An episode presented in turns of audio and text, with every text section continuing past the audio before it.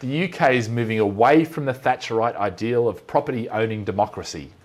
You know, do you know what? I keep hearing this and I keep thinking, you know, you know, BS.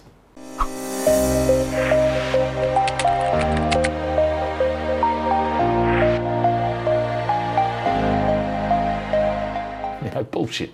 I mean, look, the reality is we've come through a period where, yes, the, the mortgage market review and all these sort of things have made it harder to get on the ladder. The affordability has made it harder to get on the ladder. But actually, you can still buy a house with 5% deposit. Yeah. Yes, you might only be buying 60% of it or 70% of it or whatever you can, you know, muster up. But the reality is the option is still there to buy. You just may not be able to buy where you rent right now.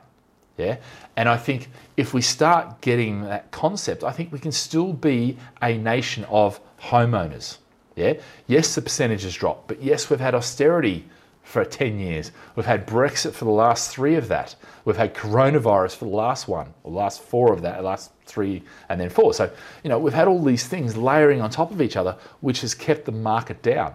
Plus, we've had corporate interests with, you know, controlling the political will to say, actually, we don't want small landlords. We only want big corporates owning property.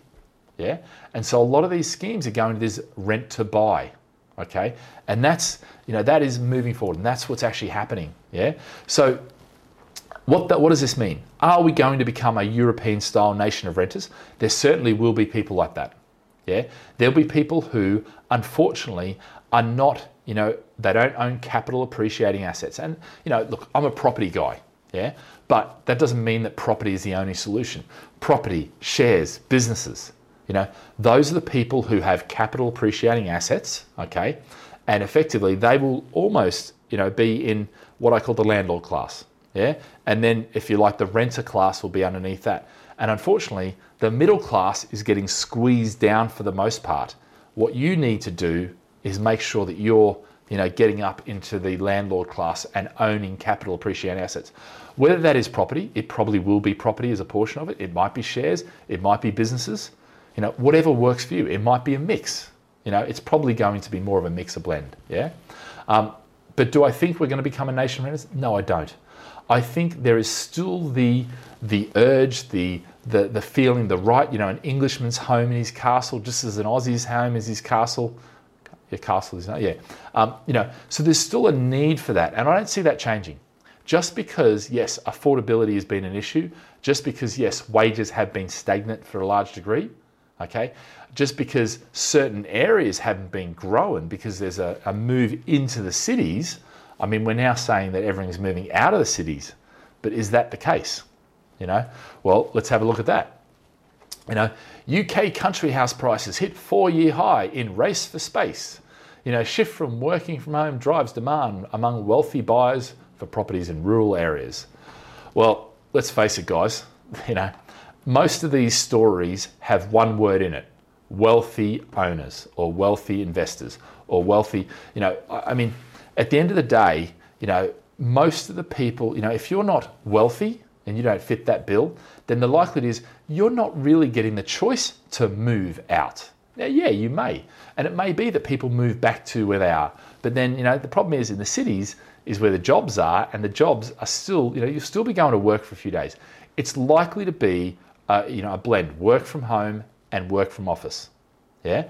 So you still will too. But yes, I think, and, and I've said this for a while, and actually it was funny because I was on um, on Gary Vee's the other day on his channel, and the whole, there was a whole discussion about this where he was talking about how you know people are moving out of the city and doing this blended work, and I 100% agree with that.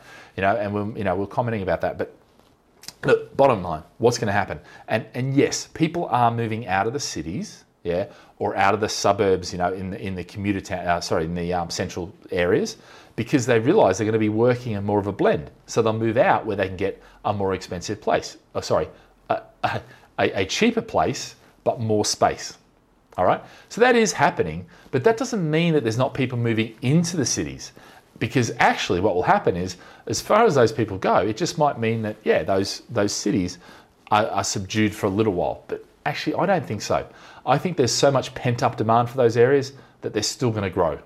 Yeah. So I think that's really, really interesting and really thing. You know, do I think the race for space is actually happening? Yeah, I do. I think people are starting to rationalize their future, which is a great thing. You know, we have been so focused as a society on the financial side, but not the social side. And I think we're going to become more socially minded now. And I would hope that's what happens with us. You know, because if we do, then I think this whole automation and AI and this sort of thing won't be so bad yeah, we'll be able to capture more lifestyle. All right. Now, yes, there's things that can do some support that and that, but you know, I think this is to it's to take some time, but it will happen sooner than we think. I think, and it's to, to a degree, it's already happening, and coronavirus has certainly sped that up. Be sure to subscribe and press the like button.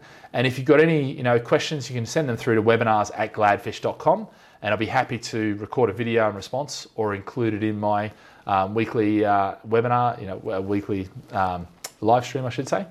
But anyway, guys, have a fantastic day. And um, yeah, don't forget, live with passion, and we'll see you real soon. Bye.